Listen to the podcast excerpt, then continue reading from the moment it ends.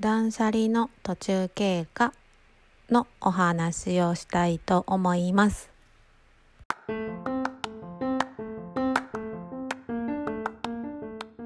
おはようございます。愛花です。今日もお聞きくださりありがとうございます。今日は6月の16日の水曜日です。えー、外は雨です。久々のなんかこう梅雨らしい天気のお空になっています。うん。なんかいいですね。久々に。梅雨っぽくって。はい。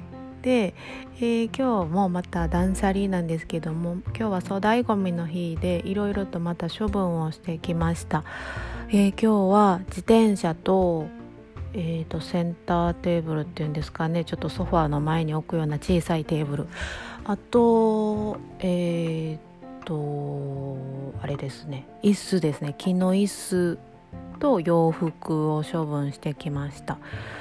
もうこれらねえっ、とまあ使ってないけど置いてましたね。どれも。で、ま、自転車もね折りたたみの自転車を買ってるんですね。2年ぐらい前に。そうなるとやっぱそっちの方が軽くて動きやすいのでそっちを乗ります。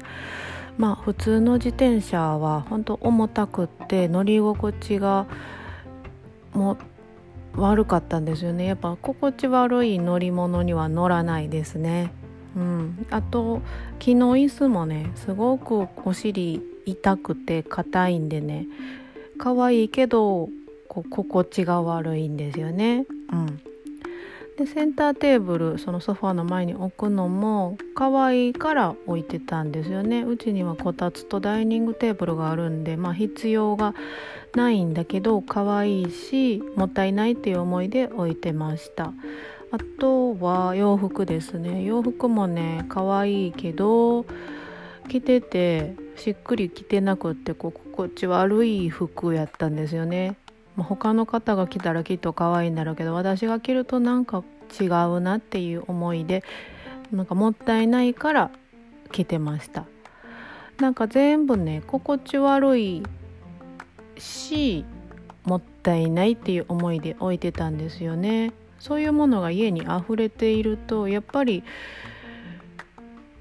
それを目にするたび心地よくなかったんですよ。自転車はいつも家の前にあるんで見るたびああって。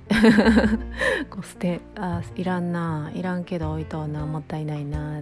でもでもねでもなみたいな感じでいつも思っててこうもやっといつもいろんなもやっとが家の中にちょこちょこちょこちょこあったんですよね。やっぱそれを見ることがなくなったってことだけでも、まあ、心のお掃除にも家のお掃除にもなって心のお掃除にもなっていくんだなっていうのを今実感しています。本当ね心地悪いけどもったいないっていうのはこれなんかこれセットな気がして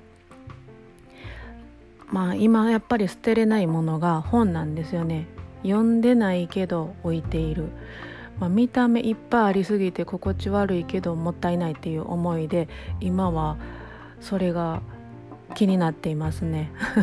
思い切ってこうバッサリこうねえーと、本を売りに出したりねできたらきっとまた違ってくるんじゃないかなと思っています。まあ断捨離はとっても楽しいんでねすっきり本当にすっきりしていくのでどんどん家の空間が気持ちいいものになっていくんでこれからもちょっとまだまだ進めていこうかなと思います。そんな断捨離の途中経過のお話でした。